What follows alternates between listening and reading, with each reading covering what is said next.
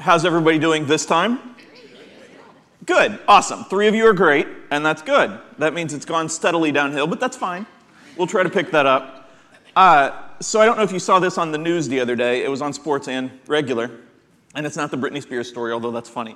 Um, if you don't know that, ask me later. Uh, so, there was a man uh, leaving the, the game, the Reds game, and he was a Brewers fan, but we love everybody.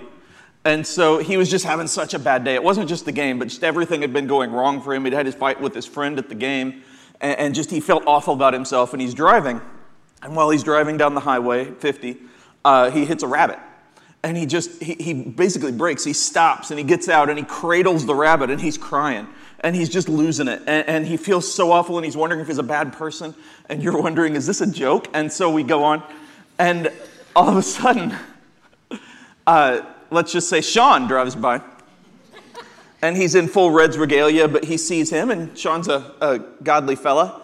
And so he stops, and you know, he comes over, he's like, What's going on? Like, what happened? Because he sees the scene, and it's kind of strange. And he's like, I just, I, am an awful person, and I hit this rabbit, and it's dead, and I feel so bad, and, and it's just a symbol for my life, and blah, blah, blah. And Sean's like, he looks at him, and kind of has a thoughtful look and he thinks of something. He's like, oh, okay. And he runs back to his car and he comes back and he's like cradling this, this bottle. And he goes over and he sprays it on the rabbit, and the rabbit pops up and runs off. And the guy's like, what was that? And Sean's like, hairspray. okay, thanks. I like when there's a long way to get to a bad punchline. That's my favorite. Yeah, that's my favorite. Uh, so, we are continuing the Amazing Acts series, and I really love this series because I really love Acts. And it's so cool to see the church begin, to see the church be the church, to see the church go on mission trips and do everything to help people, to show love. And we see Paul, and we see Peter, and we see Silas, and Barnabas, and all of the disciples picking up for Jesus and doing everything to show us what it means to be disciples, to show us what it means to be the church. And so we're going to continue this week. And in a way, it's kind of connected to last week's story, but don't jump ahead. Uh, Acts 16 22 through 40. A mob quickly formed against Paul and Silas, and the city officials ordered them stripped and beaten with wooden rods. They were severely beaten, and then they were thrown into prison. The jailer was ordered to make sure they didn't escape, so the jailer put them into the inner dungeon and clamped their feet in the stocks.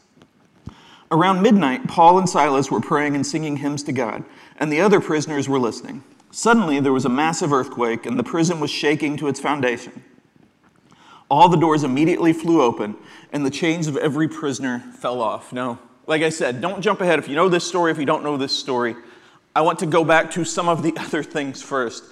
Uh, first, Paul and Silas had just come off the, the first missionary journey, and we've heard about Paul's missionary journeys, and so it was successful. And they did everything they could to open churches, to show Jesus, to, to help people, to heal people, to, to show people hope. And it was such an amazing thing that they were doing and beginning the church, really going strong. And then they go into this area, and this is in the Roman area as we're talking about, and they get arrested. Now, Paul was no stranger to being arrested, although this is still early on. And they were arrested for several quote unquote reasons. Uh, partially because they were Jewish and Jesus followers, and, and they kind of looked the part, and they were they're preaching and they were stirring up things, and, and so they didn't really like that. But mostly, right before this, they had just exorcised a demon from a little servant girl. And the rich people that had controlled her were using that service, that servant girl to, to make money. And they had exorcised the demon and helped her, saved her life. And thus, all of the rich people there that, that were in charge of that hated them. And so they didn't care about the girl's life. They didn't care about Jesus stuff. They didn't care about anything. But they just lost their money. And so they were mad. Uh, and then the, the Roman people brought vague charges It's kind of like, yeah, well, they did this, and there's the potential for this, and all of these things were piled up against them. But essentially, it breaks down to they were being like Jesus. They were doing what Jesus did. They were living like Jesus. They were helping people like Jesus. They were trying their best to point people to God like Jesus. They were doing everything that they had been taught to do to be the church, to be Jesus. And so they're arrested. and they were severely beaten, it says. Now, in the Jewish area where they had control, uh, there was a limit to how many times you could be whipped. And we see that with Jesus when he's whipped 39 times. Uh, but in the Roman area, there's no limit. And so they were just beaten almost to death, beaten and beaten and beaten. And it had to hurt, obviously. And so they were hurt and they were uh, just upset and broken and, and bleeding and battered and all of these different things. And then they're put in stocks. Now, if you don't know what stocks are, uh, if you go to Kings Island or something, they'll have those things where it's like you put your hand in there and you take a really cool picture, like your head. You know what I'm saying, everybody? Good. Three people nodded their heads. That's all I need. Uh, and so this was in feet, though. Now, usually you'll have like the two holes to put your legs in because you have two legs.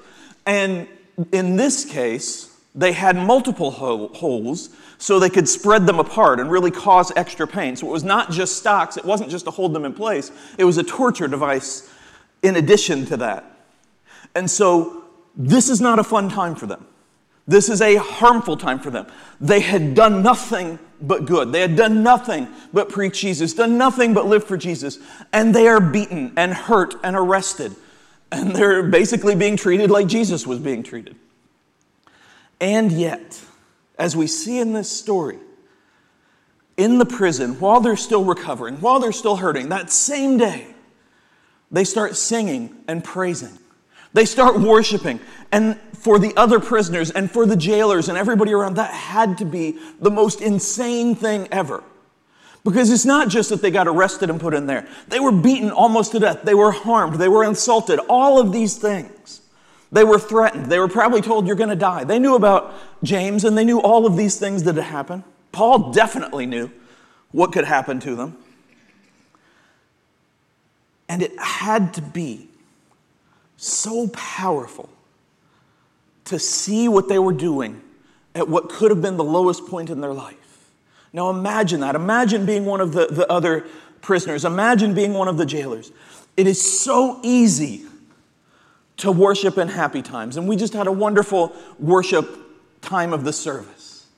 And when we're feeling good, when the Reds are on a win streak, it's awesome to worship and we feel so good and we're so happy. But sometimes life is really bad. Sometimes it's on the other end. Sometimes it's a hundred losses like last year. Sometimes life just is beating us and it feels so awful and it's so hard to do that. But because they still had Jesus, it didn't mean they didn't hurt, and it didn't mean they weren't sad, it didn't mean they, they weren't scared, but they felt Him. And in the lack of anything else, they knew we still have Him. And so they worshiped. And that's such a powerful statement, such an important thing. And the other prisoners heard, and the jailers heard, and everybody heard that they were worshiping at the worst point in their lives. Imagine what power that would have if we could do, have if we could do that. Imagine if instead of complaining and posting negative things, instead of being hateful or judgmental or whatever, imagine when things are going bad, when we're scared, when we're worried, if we worshiped. Not that we never grieve, not that we never feel sad, but if we just worshiped and we praised and we showed hope and we brought people to Jesus even more.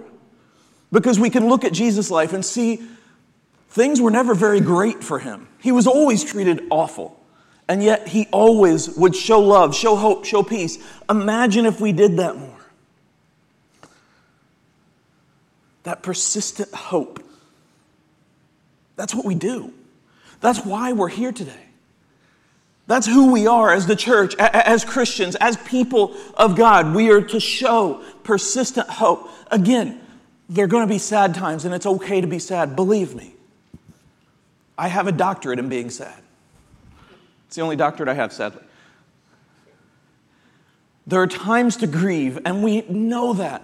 But even in those times, we still have Him. And we still can be an example of Him, of how to, to lose gracefully, of how to show Him, even at the worst, like Paul and Silas did. And then in the, in the midst of this, there's a miraculous earthquake. And it's such an amazing, obviously God timing event. But we're not going to get to that yet. Because I have a quote on the first part.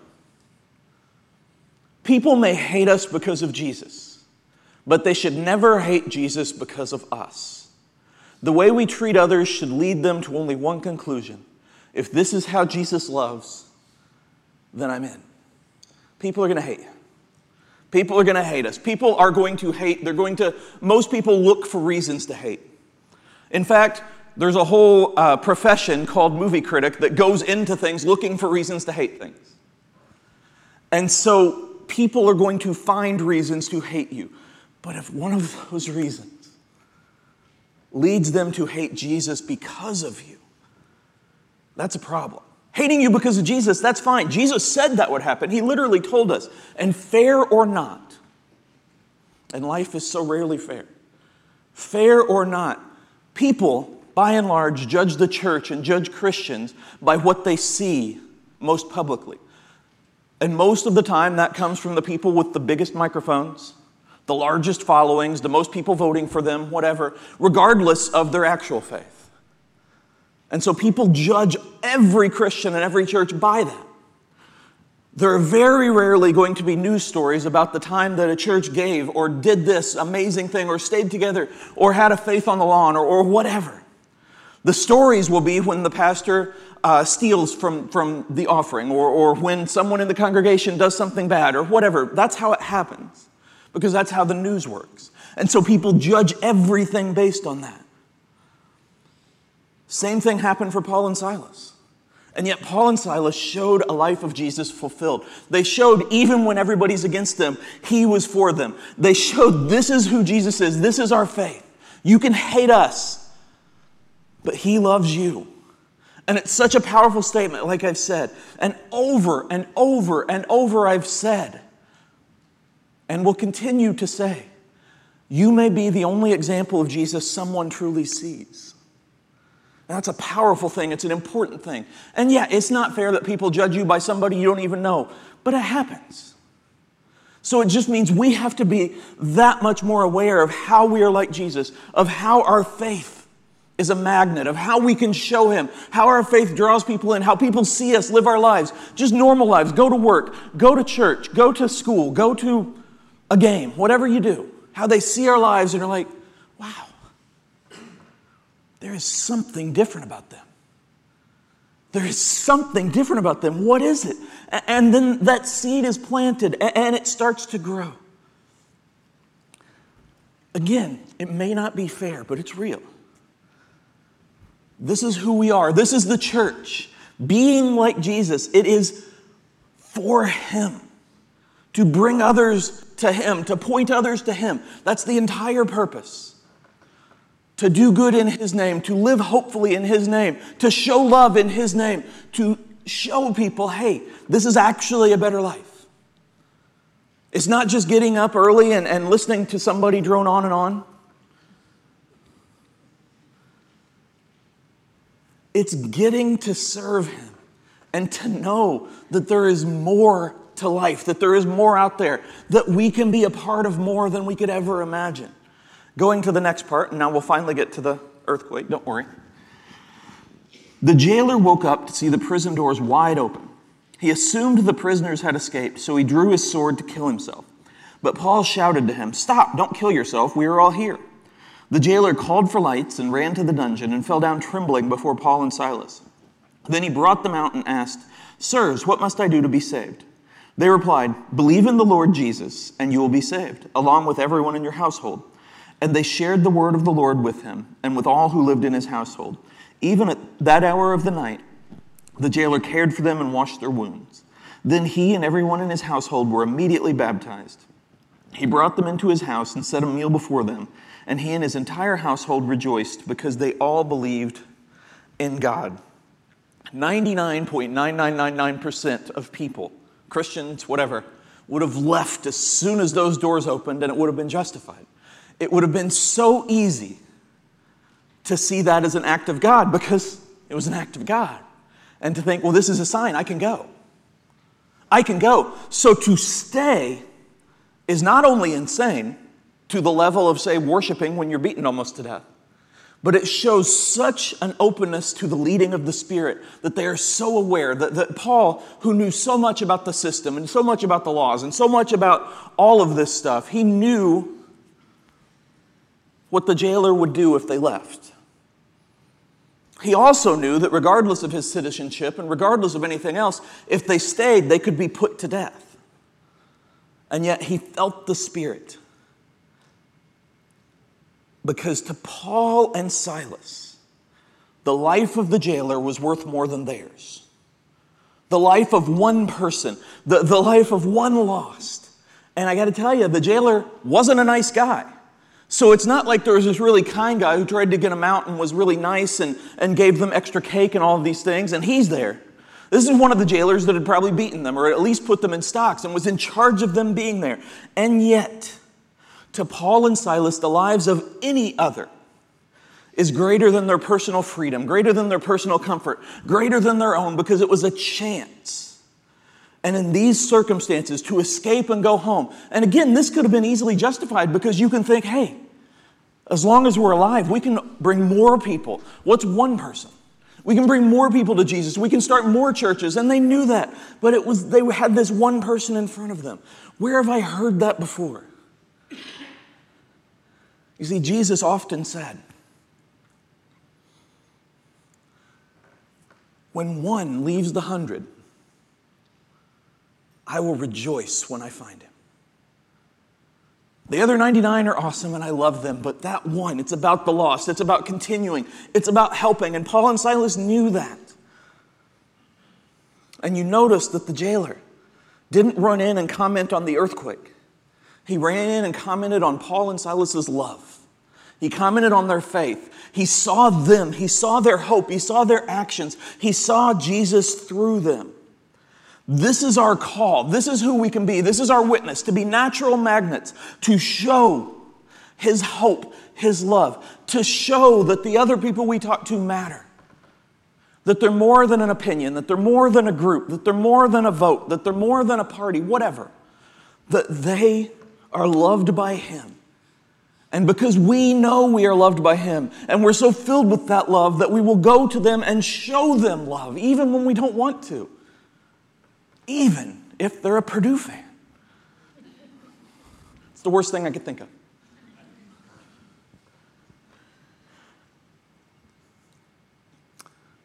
Our faith should make others want what we have.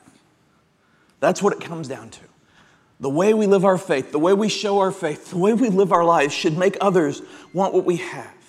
Now, there were people at the time and probably throughout history that will look at that and say, wait, Paul didn't talk about repenting and Paul didn't say this and, and what, what's going on with the jailer? Like, it shouldn't be that easy, blah, blah, blah. But you see, the keeper, the jail keeper was already repenting. He's asking, what can I do?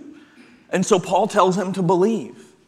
It wasn't the time for theology. It wasn't the time for the, the doctrine of the Trinity, although those things are important. It wasn't even time for church. It was simply time to start the change in a life. There was an old chaplain general of the British Army, as I'm sure everybody here knows, and his name was John Taylor Smith. And he used to have a test for candidates into the chaplaincy. And it was basically um, how they would speak to a man who had been injured on the battlefield. And so essentially, it boils down to if they could not do it in three minutes, then they weren't ready. This does not mean that that's all there is, that it's just a three minute thing and boom, that's your life, that's your faith. That's not what I'm saying. That's not what Paul and Silas are saying, but it has to start somewhere. That seed has to be planted. That desire for Jesus has to be grown. It has to start. Paul said, Everyone in your household will be saved, not because of what he just did, but he knew what was coming. And he's like, If you change your life, if you give it to Jesus, then when we go to your house, they're going to change too. That's how confident he was, that's how sure he was in Christ, in the Spirit. And so it happened. It's amazing. They go to his house, and this is the same guy who'd hurt them, who had arrested them, or had been involved in it at least. And now he was helping them. And his whole family was baptized, and his whole life was changed. And everything in that man's life was now different, all because they stayed when it would have been easier to escape. Now you get the title. All because they stayed to help one person, to reach out to one person to show love to one person. It changed so many lives. I have another quote. In every situation and every circumstance of your life, God is always doing a thousand different things that you cannot see and you do not know. And this means a bunch of things to me. Number one, every situation is different. And we can fall into this habit of every situation is the same. And oh, it's time to get up and go to church and hear Jeff talk. And, and then we go home and we have lunch. And I don't know where we have lunch, somewhere that's not Chick fil A, obviously.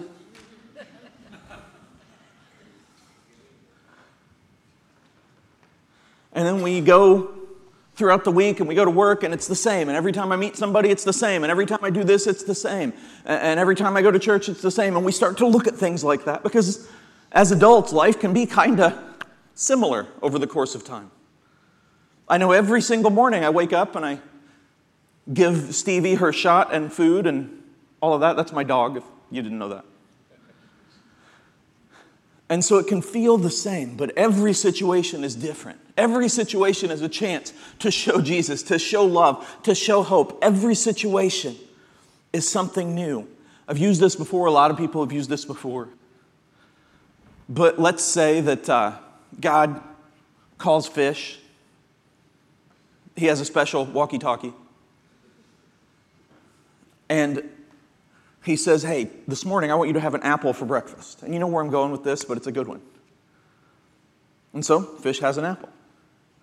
Next day, he wakes up and call comes in from God, Hey, have an apple for breakfast. And fish is like, Okay, okay, has an apple. Third day, same thing. God calls, Fish has an apple. The fourth day, fish gets up and starts eating an apple, but God wanted him to have an orange. My point is, we get so used to the way things always are that we stop noticing the earthquakes.